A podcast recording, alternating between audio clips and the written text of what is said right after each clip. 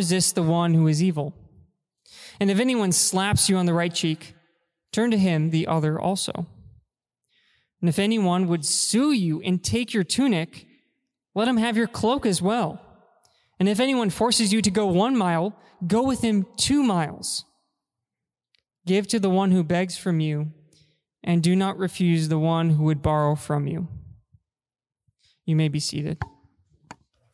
Well, good morning again. I'm glad that you're here joining with us as we worship together, as we pray, as we sing, and now as we open up God's word to consider what Christ Jesus is teaching in this section of the Sermon on the Mount. We've been going through the book of Matthew, and, and as I just mentioned, been several weeks looking at perhaps the, the most famous of all of Jesus' teachings, and that is that collection of teachings that we know as the Sermon on the Mount. And we've arrived at a portion of this sermon where Jesus teaches about retaliation, that is, seeking revenge against others for the wrongs that they have done to us.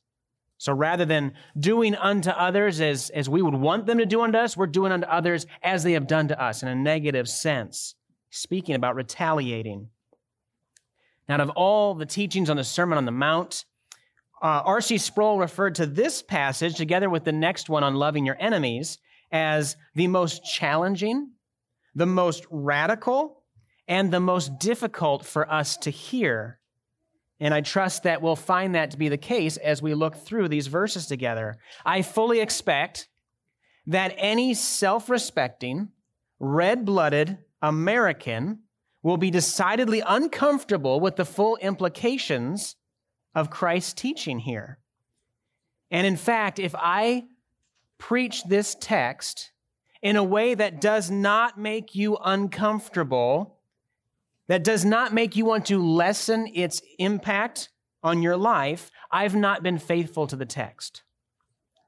Jesus is telling his followers that they must never retaliate.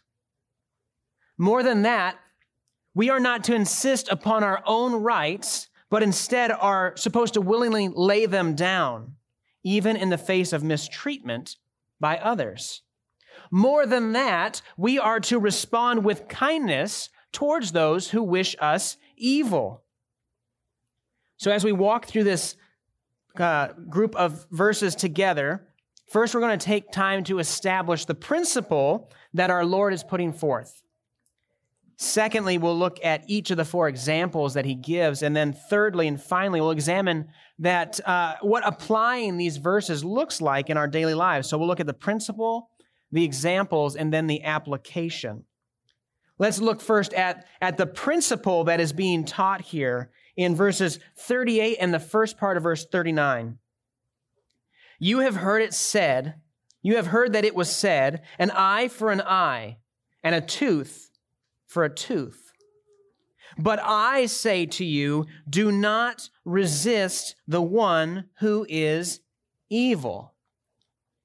In the familiar pattern that we've seen repeatedly in the Sermon on the Mount, Jesus begins with, You have heard that it was said, and follows up with, But I say to you. As with prior passages, Jesus is not changing God's law. He is exposing how its true meaning had been diluted and distorted. And that is the case here. You have heard it said, an eye for an eye and a tooth for a tooth. Well, well, where was that said? Well, that was actually said many times in Scripture itself, in speaking of how to exact punishment for a person who injures another. Exodus 21 teaches, but if there is serious injury, you are to take life for life, eye for eye, tooth for tooth, hand for hand, foot for foot, burn for burn, wound for wound, bruise for bruise. Leviticus 24, 19 to 20 says, If anyone injures his neighbor, as he has done, it shall be done to him. Fracture for fracture, eye for eye, tooth for tooth, Whatever injury he has given a person shall be given to him. And that might strike us as, as rather harsh. but truly as an instruction to judges and to courts of law, the teaching of an eye for an eye and a tooth for a tooth seeks to ensure that justice is served when measuring out punishments for those convicted of a crime, and that that justice is neither too harsh or too lenient. The punishment must fit the crime. So, within this context, the principle of an eye for an eye is wise and it is good and it does much to protect the general welfare. Too harsh a punishment and the people will grow angry against their authorities and rebel. Too lenient against uh, of a punishment for a crime and people will start to take matters into their own hands. Judges and courts and authorities and nations must bring about justice. After all, authorities are ordained by God specifically for the purpose of punishing evil. Romans 13 teaches that rulers are not a terror to good conduct, but to bad. It says that they do not wield the sword in vain, but they are God's servants, as an avenger who carries out God's wrath on the wrongdoer. It's important for us to grasp that the law cannot forgive 70 times 7. This would lead to anarchy, and it would be a great harm to all its people. So Jesus is not contradicting the right application of an eye for an eye and a tooth for a tooth. Rather, he is teaching against the fact that the teachers, the religious leaders, the scribes, the Pharisees of that day were taking instructions that were meant to guide the legal system and they were using them to justify personally retaliating against others so long as you didn't exceed what was done to you. Our culture teaches the same thing, doesn't it? In fact, it teaches a whole lot more than that. How many of the movies that we watch and enjoy truly just center on the plot point of the main character going out and getting retribution for what wrong was done to them? And it's presented in such a way that we are rooting for and enjoying their quest for vengeance. How many YouTube videos go viral because we get some sort of cathartic experience watching someone take back what's theirs and, and, and get what's owed to them and give back as good as they can get? There's something inside us that finds that appealing. And as we see in this passage, that is not necessarily a healthy reality in us because that is not the attitude of Christ. Jesus does not set to give proper limitations and boundaries on when and where we can seek retaliation. He says, do not retaliate at all. Do not resist the one who is evil. Note that Jesus says that we are not to resist the evil person. Of course, we're talking about an actual human individual. We're not talking about resisting the evil one. We're supposed to resist the devil. We're supposed to flee from temptation. All those things are true. He's saying, don't resist an evil person, which means don't, don't push back against. Don't, don't set yourselves against or forcefully oppose someone who seeks to do you harm. Note also, he does not teach that we should not avoid an evil person, that we should not seek to avoid ones who would do us harm. Proverbs 27 12 says, The prudent sees danger and hides himself, but the simple go on and suffer for it. We can certainly avoid an evil person or a harmful situation, but when we cannot, we are not to resist or, or push against or forcefully oppose those who are against us our passage isn't saying that, that we shouldn't seek to avoid people in situations where we're likely to be mistreated. The principle that Christ is proclaiming is simply this if someone mistreats you, oh well, don't worry about it. Don't push back. Don't retaliate. Matthew Henry comments small injuries must be submitted to and no notice taken of them. Though we must not invite injuries, yet we must meet them cheerfully in the way of duty and make the best of them. Now, that seems rather un American, doesn't it? Pretty demeaning. It is far too humbling, far too weak for that to be a right interpretation of the text, isn't it?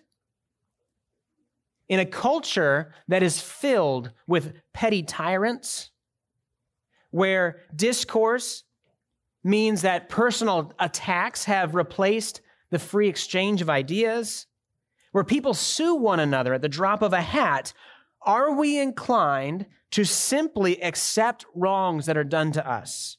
In a world where others mistreat us, are we prepared to simply just let it go? Well, try as you might, and many have tried, Christ will not let us get around the radical meekness that he is advocating here. And so he provides four distinct examples to drive home his message. Let's look, secondly, at those examples that are found in verses 39 to 42. We'll deal with them in turn. Verse, uh, first, verse 39. If anyone slaps you on the right cheek, turn to him the other also. Now, the word slap here means what you think it means. It means to strike with an open hand.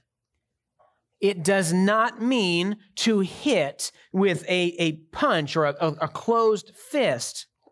It's important that you understand that this example here is not about assault, it is about insult. This is not about being assaulted, it is about being insulted. Notice how Jesus explicitly mentions being slapped on the right cheek.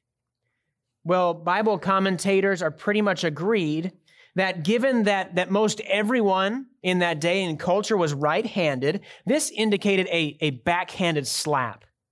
That's how you would strike someone on the right cheek with your right hand. And that was an especially humiliating form of insult in that day. And, and ours too, frankly, for that matter. If someone, if someone smacks you with the back of their hand, not only are they seeking to, to inflict pain, that is humiliating. They are seeking to, to get a retaliation from you and, and start something. So Jesus is not prohibiting defending yourself or others from a violent attack. It is not a right application of this passage to say that, that, that Christians are forbade from self defense, protecting their family if a criminal breaks in. That's not what this is about. He's saying that when you are insulted, even painfully or physically insulted, you are not to respond in kind. Do not retaliate. Don't repay evil for evil. If someone insults you, ignore it. Don't be quick with a comeback. Don't, if someone seeks to humiliate you or, or even slap you, well, it's better to stay in a position where they could do it all over again than to take revenge on them, either physically or verbally retaliating. Teacher, Bible teacher Alexander Maclaren wrote that the disciple is to meet with a manifestation, or sorry, to meet evil with a manifestation not of anger, hatred, or intent to inflict retribution, but of readiness to submit to more. And that is rather uncomfortable for us to contemplate. It's not very manly for us to consider if I was out in public and someone insulted me if someone slapped me, if someone, you know, tried to get the better of me, I'll do nothing. I'll stand there and take it.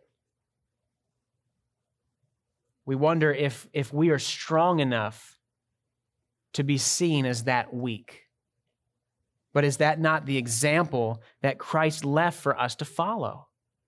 1 Peter chapter 2 verses 20 to 23 says, "For what credit is it to you when you sin and are mistreated and endure it.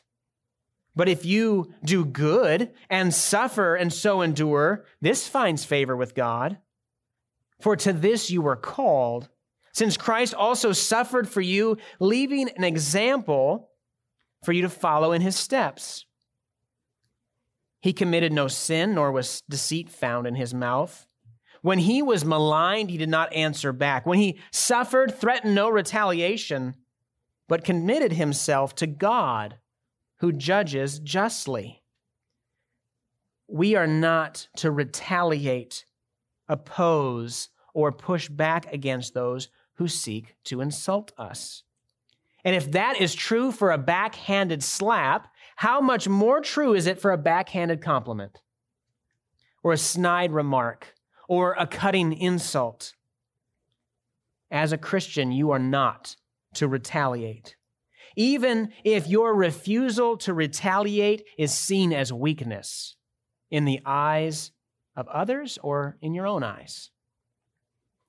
And if that example was not difficult enough for us, Christ provides another. Let's look at verse 40. If anyone would sue you and take your tunic, let him have your cloak as well. Here we have a person who's being sued for, for their personal possessions, in this case, their tunic. And, and to understand this, we need to have a brief lesson on first century fashion in the ancient Near East. The tunic was the inner garment. It was, it was like a shirt. It was softer. It was breathable, um, but it was long. It went down to your knees or below. And, and so we have here someone who's literally being sued for the shirt off their back. The cloak or the coat was not only the outer garment, but it also served as their covering at night. It was sort of a coat slash blanket. So when you're picturing people in Jesus' day going to their closet to see what to wear. Uh, imagine no closet and nothing to wear. They had maybe one or two shirts. They would have only had one cloak, one coat. This is not a situation like you and I have where we have many options and many things available to us. And this, this cloak, this coat, was such an essential item of clothing that, that Jewish law actually prohibited keeping a person's cloak as a pledge to pay a debt overnight. You could take their cloak, but you need to bring it back to them at sundown. Otherwise, they'll have nothing to cover themselves with at night. And here we have Jesus saying that if someone is taking you to court in order to sue you and you've got nothing of value other than your shirt, rather than fight back tooth and nail in the legal system, you should give more than what is asked for, even beyond what the law would ever grant. Now, there are a couple ways that we can understand this scenario. In either case, it seems best to understand that this lawsuit is, is valid in some sense. For allowing yourself to be unjustly extorted by unscrupulous and litigious people is, is no virtue. This would not be good stewardship of your resources or protecting your family whom you are to provide for to just go, oh, I'm being, you know, uh, sued for an unlawful reason. I'll make no legal defense. That's not what this is about. Christians can make use of the legal system when it is right to do so. We even see that in the Apostle Paul when he makes use of the, his right as a Roman citizen.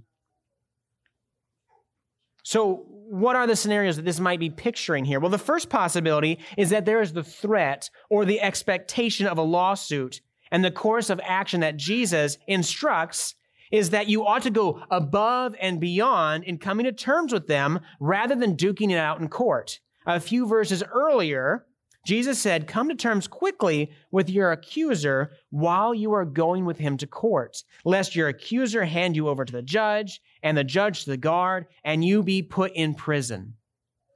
Speaking of the shame of lawsuits between believers, the Apostle Paul said, Why not rather suffer wrong? Why not rather be defrauded than go to court?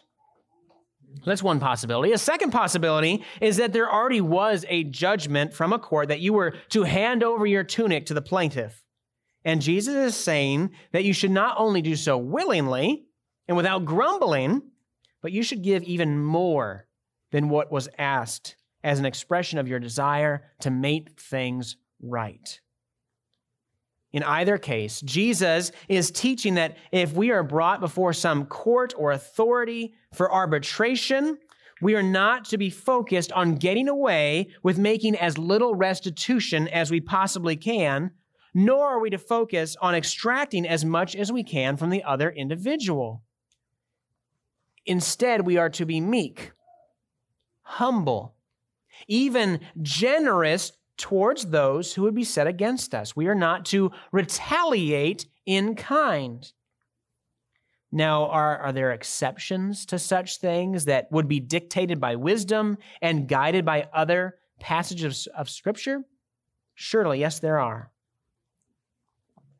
But don't let the potential exceptions blind you to the primary exhortation.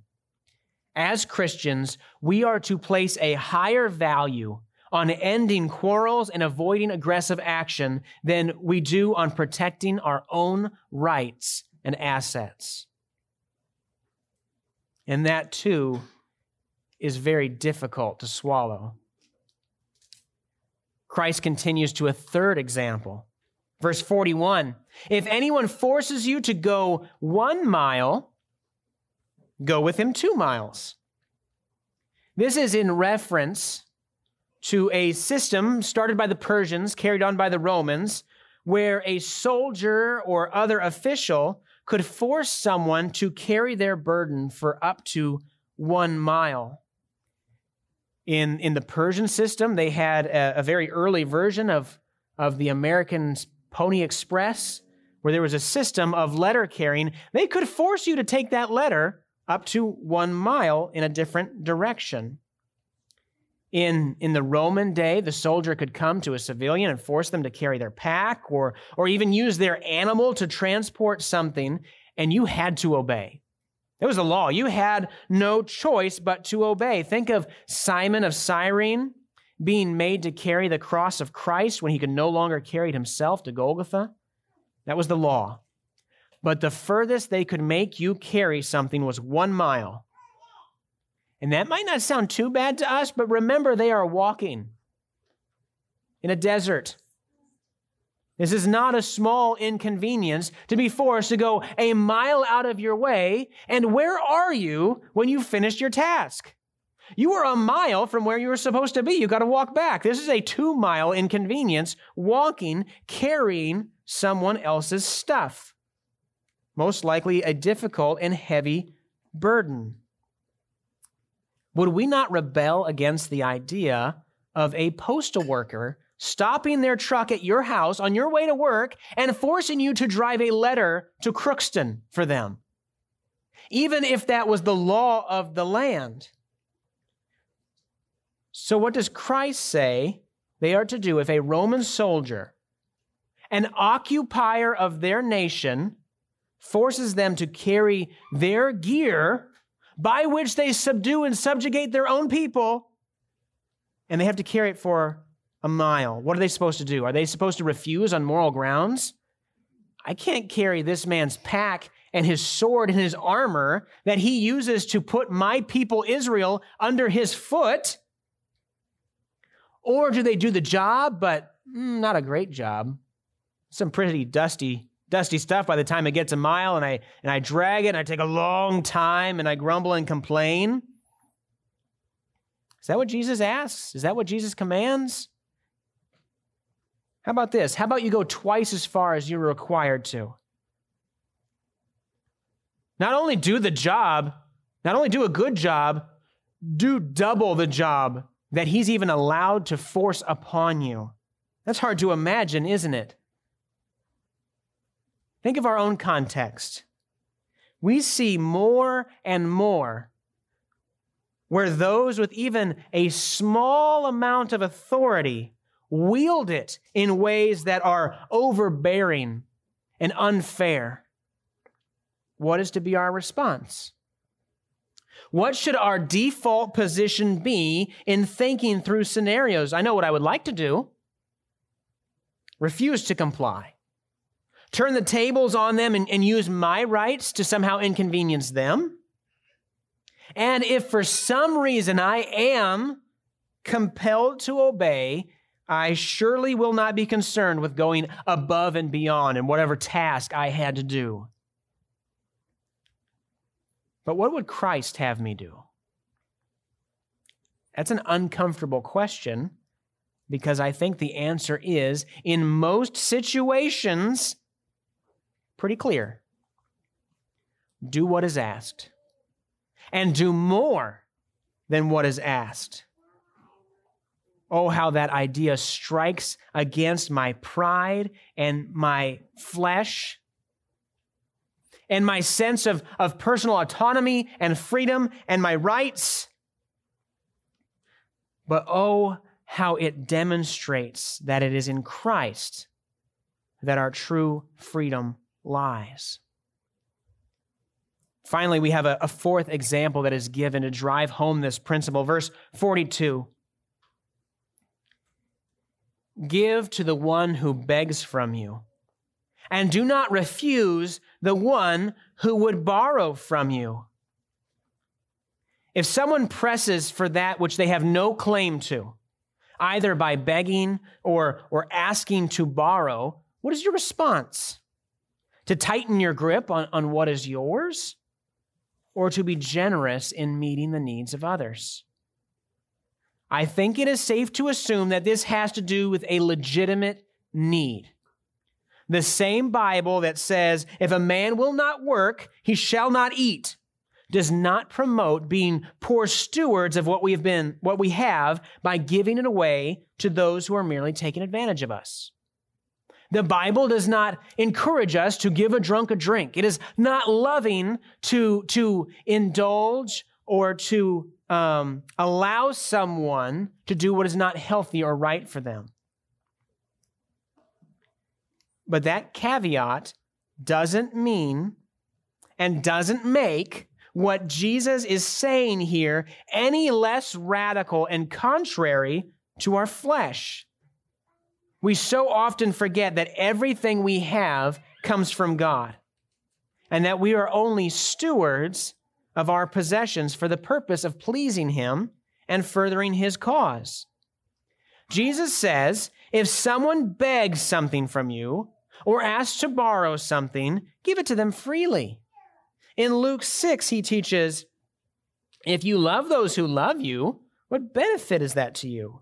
For even sinners love those who love them. And if you do good to those who do good to you, what benefit is that to you? for even sinners do the same. And if you lend to those from whom you expect to receive, what credit is that to you? Even sinners lend to sinners to get back the same amount. But love your enemies and do good and lend, expecting nothing in return, and your reward will be great, and you will be sons of the Most High. For he is kind to the ungrateful and the evil. Be merciful, even as your Father is merciful. Yes, to, to give indiscriminately to every person who has their hand out would ruin your family. It would encourage slothfulness. It would ultimately not help those whom you gave to. That is all true. But are any of us really likely to err on the side of over generosity in this area. I know I'm not. Christ tells us not to fret so much about whether the person in need is, is truly deserving of your assistance or, or will really give it back or somehow pay you back. Give freely. And yes, in this fallen world, sometimes you will be taken advantage of. And when that happens, refer back to verse 39 and just move on. Remember that being generous greatly, greatly pleases the Lord. Proverbs 3 27 to 28. Do not withhold good from those to whom it is due, when it is in your power to do it. Do not say to your neighbor, Go and come back, and tomorrow I will give it, when you have it with you. Proverbs 19:7 One who is gracious to a poor man lends to the Lord, and he will repay him for his good deed. When you are gracious to a poor man, you are lending to the Lord, and the Lord will repay you for your good deed. How quickly a request for what is ours can reveal how attached we are to the possessions over which we are but temporary stewards on behalf of the Lord. we look at this teaching and the verses that came before, and we see there's simply no getting around the uncomfortable fact that Jesus Christ, our Lord and Savior, instructs us to receive ill treatment and impositions and even insults and give kindness in return. So we've seen the principle that, that Christ lays down. And we've seen these four examples that make clear it is not easy, no matter how much we would like to, for us to weasel out of the implications of that principle and still be faithful to his teaching. Thirdly and finally, let's look at how we might apply this. Let's look at the application. And we've already looked at those four examples uh, where we're not to resist or set ourselves against the evil person who would insult or mistreat, mistreat or impose upon us. So, as we close, let's consider how it is that we can rightly apply this principle to our lives. We've already seen examples that have may have parallels to our everyday lives, even though we're unlikely to be sued for our shirt or pressed into service by a Roman soldier. And so there is a deeper, a more heart level of application that I wish for us to consider that actually allows us to respond to these situations as we ought. And the first is to love Christ and love others. We're going to dive deeper into the aspect of loving our enemies next Sunday. But at risk of robbing from the next passage, I must point out how essential it is that our default posture, even towards those who mistreat us, must be one of self sacrificing love. Romans 12, 21. Do not overcome, do not be overcome by evil, but overcome evil with good. Do not be overcome by evil, but overcome evil with good. 1 Peter 3, 9. Do not repay evil with evil or insult with insult. On the contrary, repay evil with blessing, because to this you were called so that you may inherit a blessing. That's what we were called to do. How can we do that? Well, we must remember Christ's love for us and intentionally cultivate a love towards others. He who died for us while we were still his enemies calls us to serve as a witness for the gospel by loving even those who would set themselves against us. This is not an issue of, of personal pride, or dignity. This is an issue of the gospel. This is an issue of demonstrating that what we proclaim with our mouths is really true of us and showing love to the undeserving as Christ showed to us the undeserving. So we must love Christ and use that love and his love for us to cultivate a love for others. Secondly, we must trust in God and not ourselves. I think this is central to understanding how it is that we can even consider these things and do them. In order to respond as Christ would have us respond, we must trust in God. Instead of retaliating or taking vengeance, we must instead leave it in God's hands and not our own. Proverbs 20, 22. Do not say, I will repay evil. Wait for the Lord, and he will deliver you. Romans 12, 18 to 19. If possible, so far as it depends on you, leave, live peaceably with all. Beloved, never avenge yourselves, but leave it to the wrath of God. For it is written, Vengeance is mine, I will repay, says the Lord. 1 Peter 2:23 again. When he, that is Jesus, was maligned, he did not answer back. When he suffered, he threatened no retaliation, but committed himself to God, who judges justly. situations where we are mistreated or taken advantage of are opportunities to demonstrate to ourselves and others that we truly do believe that Jesus Christ is coming back and he will be judge over all. And so the question for us to ask ourselves is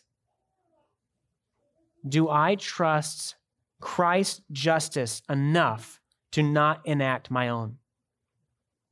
Do you trust Christ's justice enough to not take matters into your own hands in case he doesn't get it right later? Our sense of fairness and justice, remember this, is distorted by our pride and our selfishness and our sin. So be reluctant to enact justice on another. Leave it in the hands of him who knows all and judges justly. Trust the Lord of all the earth to do right. But what about my dignity? What about my, uh, my autonomy? What about my property? What about my rights? Brothers and sisters, the question we must ask is if we are willing to lay these things down in order to be obedient to Jesus Christ. Every one of us, myself included, must learn to be far more concerned with what is right than with our rights. And what is right is to love others, to trust God's perfect justice, to resist our instinct to retaliate even if it was, is within our power and within our right to do so. Because we are called to something greater, something higher, something more like Christ. We have heard it said, an eye for an eye and a tooth for a tooth. But Christ tells us not to resist the evil person. And if anyone slaps us on the right cheek, we are to turn to him the other also. The evangelist George Whitefield said, It is a poor sermon that causes no offense, that makes the hearer neither displeased with the preacher or with himself. With that as our definition and this as our text, I trust that this has not been a poor sermon, and that it is difficult for us not to be displeased either with the messenger or the message and seeing how we either fail to or are reluctant to or sometimes refuse to do what Christ lays out for us in this passage. And so I, I close with this desire that I trust is in your hearts and is mine for the situations we all face in this life. May God help us to resist the urge to retaliate, no matter how large or small the situation, and instead respond with the love of Christ, knowing that He sees all and will set all things right. Let's pray. Lord, we recognize that you call us to live in ways that are impossible for us to do in the flesh. So we thank you, Lord, that you guide us by your word, that we have your spirit within us to enable us to act as we are called to act, to, to have the words to say in difficult situations, to keep our mouths closed and our fists unclenched when others wrong us. Lord, we recognize that we are so often concerned with, with how we are treated, more so than with how we are treating others. Lord, cultivate in us a, a true belief that it is better to be taken advantage of and mistreated than it is to put ourselves in a position where we might take advantage of or mistreat others not for our glory, for it is certain that we will receive none in this fallen world for, for such meekness, but for yours. Help us to trust in the truthfulness, the rightness of what it is you teach here in this passage from the Sermon on the Mount. Give us the faith to follow where we desire not to go. May you get the glory for it. May we see the blessings that flow from obedience in, in relieving tension and preventing quarrels, receiving blessings from your hand for obedience. Pray all this name, all this in the name of our great example in this area, Jesus Christ, our Lord and Savior. Amen. Amen. We come now, as we do each week, to the Lord's table. As we think about the radical call that we've been hearing from Jesus all through the Sermon on the Mount, it is good to be, to re, be reminded that Jesus doesn't ask from us something that he wasn't willing to do himself. And even, even in these hard words, uh, none of us have been insulted as the Son of God was insulted on this earth. And yet we have no accounts of Jesus taking a personal insult and retaliating. We do have accounts of Jesus taking in, and being insulted by what they were doing with the Lord's house in a righteous anger of the abuse of, of the temple and in the worship of God, but for himself. So as we as we do turn to the to the table, that should be in our mind of, of all that Jesus did on this earth as the perfect example, as the perfect substitute for us, as the perfect Son of God, living the life we could not live. We are called to follow his example, but we will fail. We do fail. We have failed. And because we have failed, we trust in his success, not in our success. We trust in his finished work, not the body of work that we're able to try and build and complete in this lifetime. So, in just a moment, I will invite you to come forward if you are trusting in the perfect work of Christ, if you have trusted in Him, if you are following Him. If I were calling on those who were living perfectly, we would need to have nothing up here. Myself and none of you would be coming forward. But I don't call on those who are perfect. I call on those who are following the perfect Savior, who are trusting in the perfect, completed works of our Savior. So if your conscience does not keep you away, and you are walking in faithfulness after Christ, then I invite you to come and grab the elements, and in just a moment, we will take them together. That's that you would join me in prayer.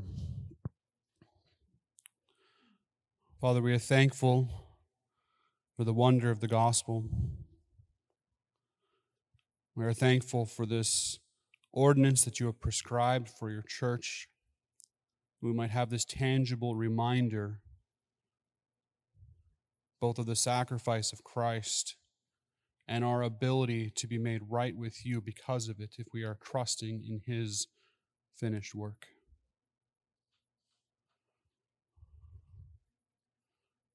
Father, bless us through this. And may we be strengthened in our faith and emboldened to walk after Christ. Praise in Jesus' name. Amen. We read in Matthew 26 Now, as they were eating, Jesus took bread, and after blessing it, he broke it and gave it to his disciples, and he said, Take, eat, this is my body.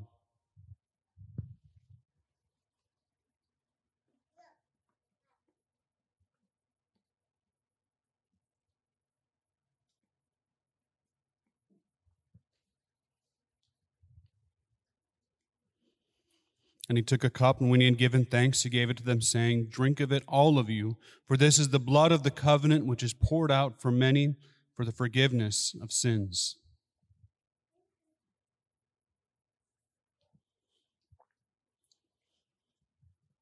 And he continued, I tell you, I will not drink again of the fruit of the vine until that day when I drink it anew with you in my Father's kingdom. Even in that dark hour, he gave something for his disciples to look forward to an exciting time, a feast where they would come together again. Even though that all was the before the disciples at that point was a time that was going to be deep darkness and sorrow, both in the crucifixion of their Savior and in the trials ahead. Yet as we look at this, we can remember, we already know it's already past, that Jesus rose from the grave and is now at the Father's hand. So we know He is there preparing for us this feast that we will one day enjoy with Him.